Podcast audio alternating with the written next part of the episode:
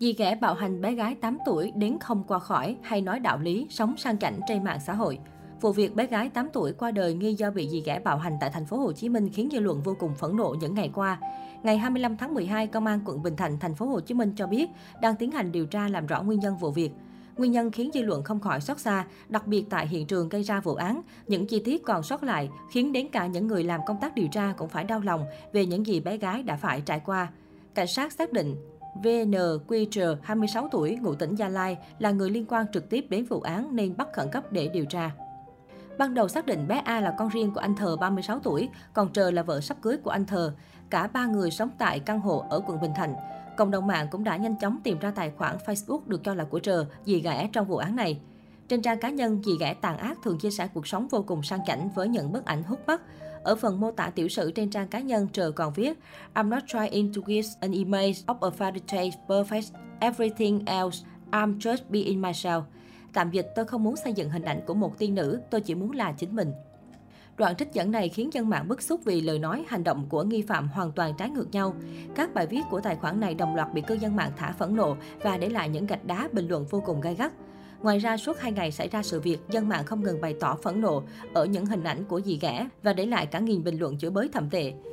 Trên VTC News đưa tin lời kể của hàng xóm sống tại chung cư phường 22 quận Bình Thạnh, nơi bé A sinh sống cùng bố và dì ghẻ khiến nhiều người ám ảnh. Từ tháng 9 năm 2020, họ đã nghe thấy tiếng ồn ào la hét trong căn hộ. Ban đầu cư dân tại đây tưởng gia đình trờ đánh la mắng thú cưng. Cái kiểu chửi và đánh nó quen thuộc đến nỗi tôi nghe là biết liền, nó nhiều đến mức như vậy luôn, một cư dân tại chung cư kể. Ngoài ra, cư dân tòa nhà cho biết nhiều lần trông thấy bé A đi đổ túi rác to nặng. Vợ tôi phản ánh với bảo vệ của tòa nhà, bảo vệ nói đó không phải đánh chó mà là đánh con.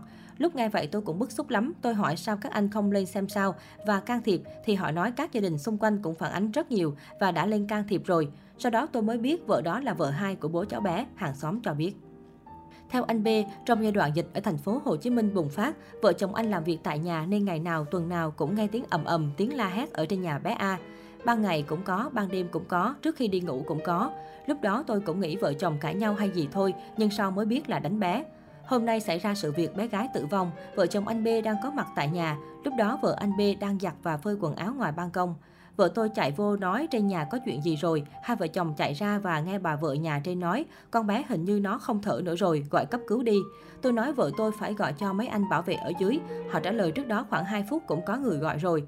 Lúc vợ chồng tôi xuống, bé đã được đưa đi. Hỏi mấy anh bảo vệ, các anh bảo lúc đưa bé đi đã yếu lắm rồi, anh B thuật lại.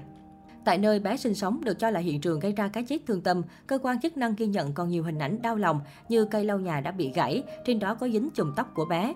Ngoài ra còn có bản danh sách dài ghi hàng loạt công việc hàng ngày cho bé 8 tuổi phải làm. Nguồn tin trên tờ Tuổi Trẻ cho biết thêm.